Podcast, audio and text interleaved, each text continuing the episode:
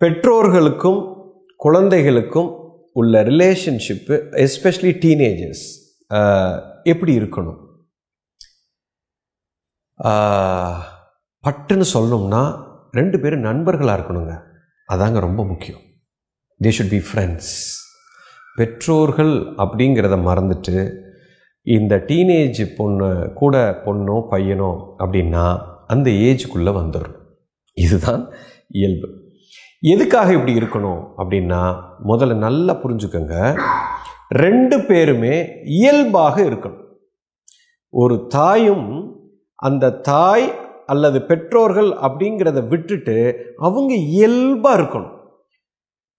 ஒரு ஒரு டீனேஜ் பொண்ணு வந்து அம்மாவையோ அப்பாவையோ இது என் அம்மா இது என் அப்பா ஐயோ இவங்க இப்படி இருப்பாங்களே என்ன பயம் அந்த பய உணர்வை விட்டுட்டு அந்த குழந்தைகளும் இயல்பாக இருக்கணும். இது எப்போ இந்த ரெண்டு உயிரும் இயல்பாக இருக்குதோ இப்போ தான் நீங்கள் உண்மையை பார்க்க முடியும். அந்த குழந்தைங்க எப்படி இருக்கிறாங்கன்றதை நீங்கள் பார்க்க முடியும். அந்த குழந்தைங்க எப்படி இருக்கிறாங்கன்னு எப்போ நீங்கள் பார்க்குறீங்களோ இப்போ தான் அந்த குழந்தைய நீங்கள் சரியாக கைட் பண்ண முடியும். இப்போ நீங்கள் எப்போவுமே நான் நான் அம்மா அப்பா அப்படிங்கிற அந்த பயம் அந்த ஐயோ என் பிள்ளை தப்பு பண்ணிடுமோ தப்பு பண்ணிடுமோ என் பிள்ளை ஒன்றும் ஆயிடக்கூடாதே அப்படின்னு அந்த அந்த பேரண்ட் அப்படிங்கிற அந்த ஃபியர் உள்ளுக்குள்ளே உட்காந்து அந்த பிள்ளை மேலே ஒரு பொசசிவ்னஸ் வந்து அந்த பிள்ளை தப்பாக பண்ணிடக்கூடாதுங்கிற ஃபியர்லேயே நீங்கள் அப்ரோச் பண்ணும்போது அந்த குழந்தைங்க அப்படியே ஸ்கூனி குறுகி சுருண்டு எதையுமே உங்கள்கிட்ட வெளிப்படுத்த உண்மையை வெளிப்படுத்தவே படுத்த அதுக்குள்ளே அப்படியே சுருங்கி போயிடும். அப்போ நீங்கள் உண்மையை தெரிஞ்சுக்கவே முடியாது. அந்த குழந்தை கூட நீங்கள் உண்மையாக இருக்க மாட்டீங்க. எப்போ நீங்கள் உங்கள் ரெண்டு பேருக்குள்ள அந்த ரிலேஷன்ஷிப் உண்மையாக இல்லையோ இப்போ நீங்கள் அந்த குழந்தைங்களை காப்பாற்றவே முடியாது. உங்களுக்குள்ள தொடர்பே கட்டாயிரும்.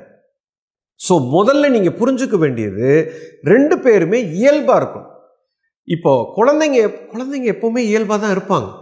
ஆனால் பெற்றோர்கள் தான் அப்பா அம்மா அப்படிங்கிறத விட்டுட்டு குழந்தைங்க கூட குழந்தைகளாக நீங்கள் இருந்து அவங்க கூட ஒரு ஃப்ரெண்டு மாதிரி இருக்கும்போது அவங்க இயல்பாக இருப்பாங்க. இது ஃபஸ்ட் பாயிண்ட் அடுத்தது எப்போ நீங்கள் இந்த மாதிரி இயல்பாக ஆயிட்டீங்களோ இப்போ நல்லா நீங்கள் குழந்தைங்களை உணர்வுபூர்வமாக அவங்கள நீங்கள் புரிஞ்சுக்க முடியும். இப்போது நீங்களும் அந்த குழந்தையா இருந்து தான் வந்தீங்க. அந்த குழந்தை பருவத்தில் நீங்கள் இருக்கும்போது உங்களுக்குள்ள நிறைய விஷயங்கள் ஓடி இருக்கும். இப்போ நீங்கள் பெருசாகி கல்யாணம் ஆகி நீங்கள் பல அனுபவங்களை பெற்று நீங்கள் ஒரு நிலையில் இருக்கீங்க. இது எப்படின்னா இப்போ நீங்கள் குழந்தையா இருக்கிறதுங்கிறது நாலாம் கிளாஸ் இப்போ நீங்கள் வந்து டுவெல்த்து முடித்து பிஹெச்டி முடித்து நீங்கள் நிற்கிறீங்க இப்போ பிஎஸ்சியில் உட்காந்துக்கிட்டு ஒரு நாலாம் கிளாஸ் குழந்தைக்கு நீங்கள் கைட் பண்ணணும்னு பார்க்குறீங்க அந்த ரிலேஷன்ஷிப்பு இப்போ பிஹெச்டியில் நீங்கள் படித்த பாடத்தெல்லாம் நேரடியாக நீங்கள் திணிக்க பார்த்தா அந்த குழந்தைக்கு கிறுக்கு பிடிச்சிரும்.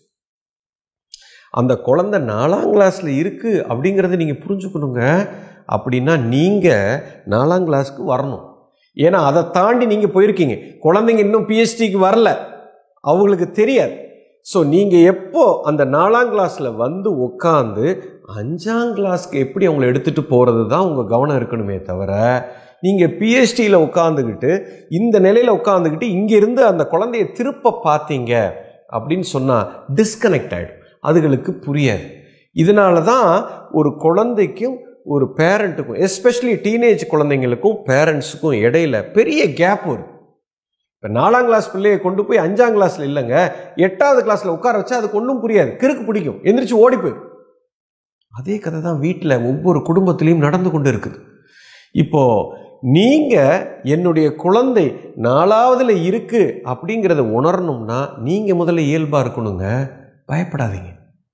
இயல்பாக அந்த குழந்தைங்க கூட அவங்களோட லாங்குவேஜை பேச ஆரம்பிங்க. அவங்களுடைய ட்ரஸ்ட்டை ஃபஸ்ட்டு ஏர்ன் பண்ணுங்கள் உங்ககிட்ட எல்லாத்தையும் ஒரு ஃப்ரெண்டு மாதிரி பழக ஆரம்பிப்பாங்க.